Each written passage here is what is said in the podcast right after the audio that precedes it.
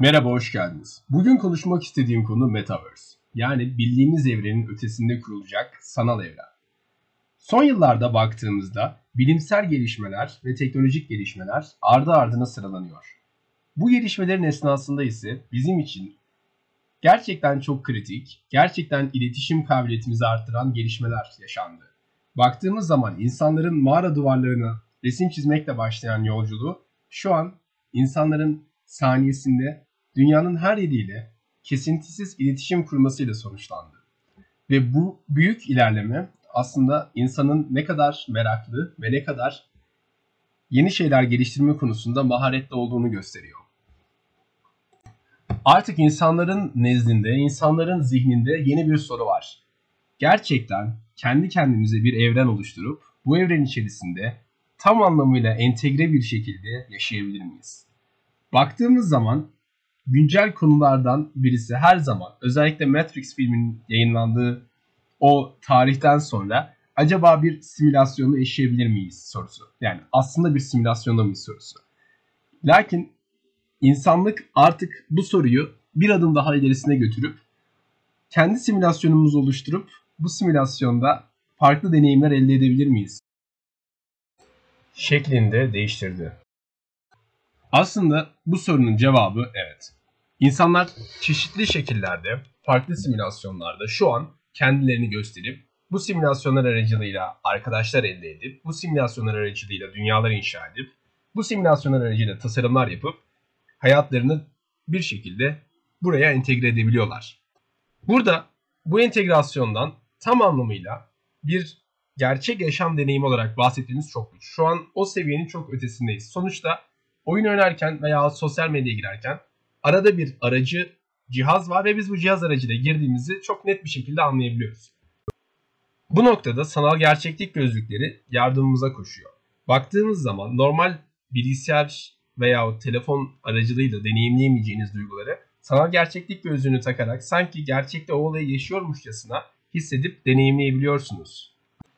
Aslında işin teorik ve teknik kısmına baktığımız zaman teknik kısmı yani sanal gerçeklik kısmı şu an o kadar da ilkel bir durumda değil. Yani yıl ve yıl aslında gelişen bir sanal gerçeklik pazarı olduğunu görüyoruz. Sanal gerçeklik konusunda yeni sensörler, yeni gözlükler daha insanların erişebileceği fiyatlara gelmeye başladı. Dolayısıyla bizim burada Metaverse hakkında düşüncemiz, daha çok kendi yapacağımız planlama bu sanal gerçeklik evrenini neyle dolduracağımız hakkında. Örnek olarak turizm ele alalım. Geçmişten günümüze sonuçta turizm dünyanın neredeyse her yerinde olan ve her zaman yapılabilecek bir aktivite.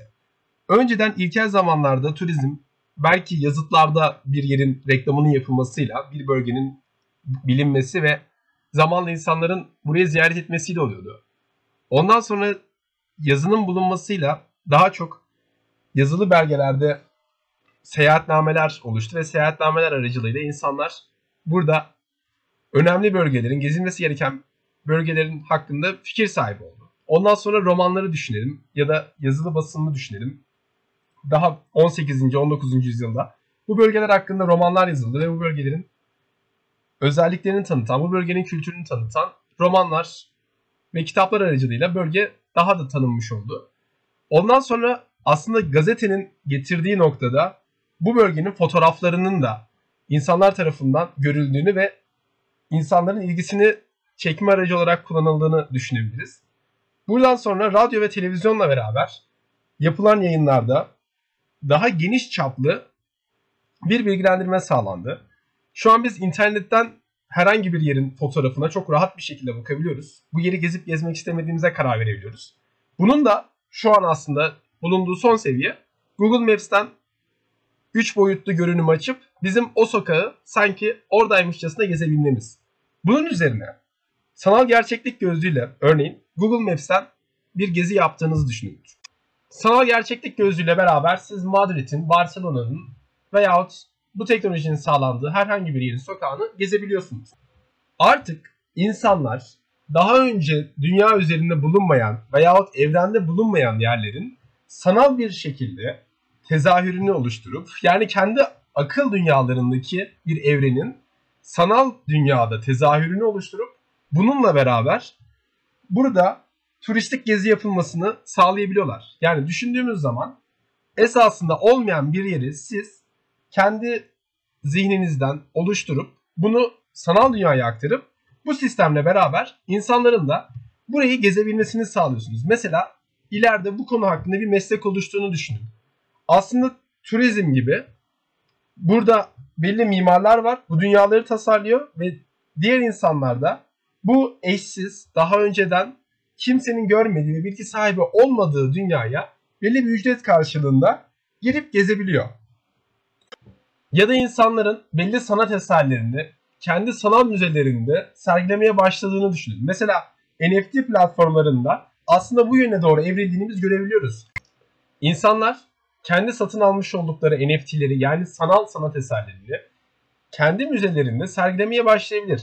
Ve bu sistemin gerçekleştiği senaryoda ise artık sanat atölyelerinin, müzayede evlerinin öneminin azaldığı, herkesin kendi istediği sistemi bir şekilde insanlara gösterebildiği bir merkeziyetsiz sanat dünyasına doğru ilerliyoruz. Kurulacak ve şu an mevcut olan bu sanal sistemlerin mevcut kurunun yani para biriminin sanal kripto paralar olacağını tahmin etmek çok güç değil.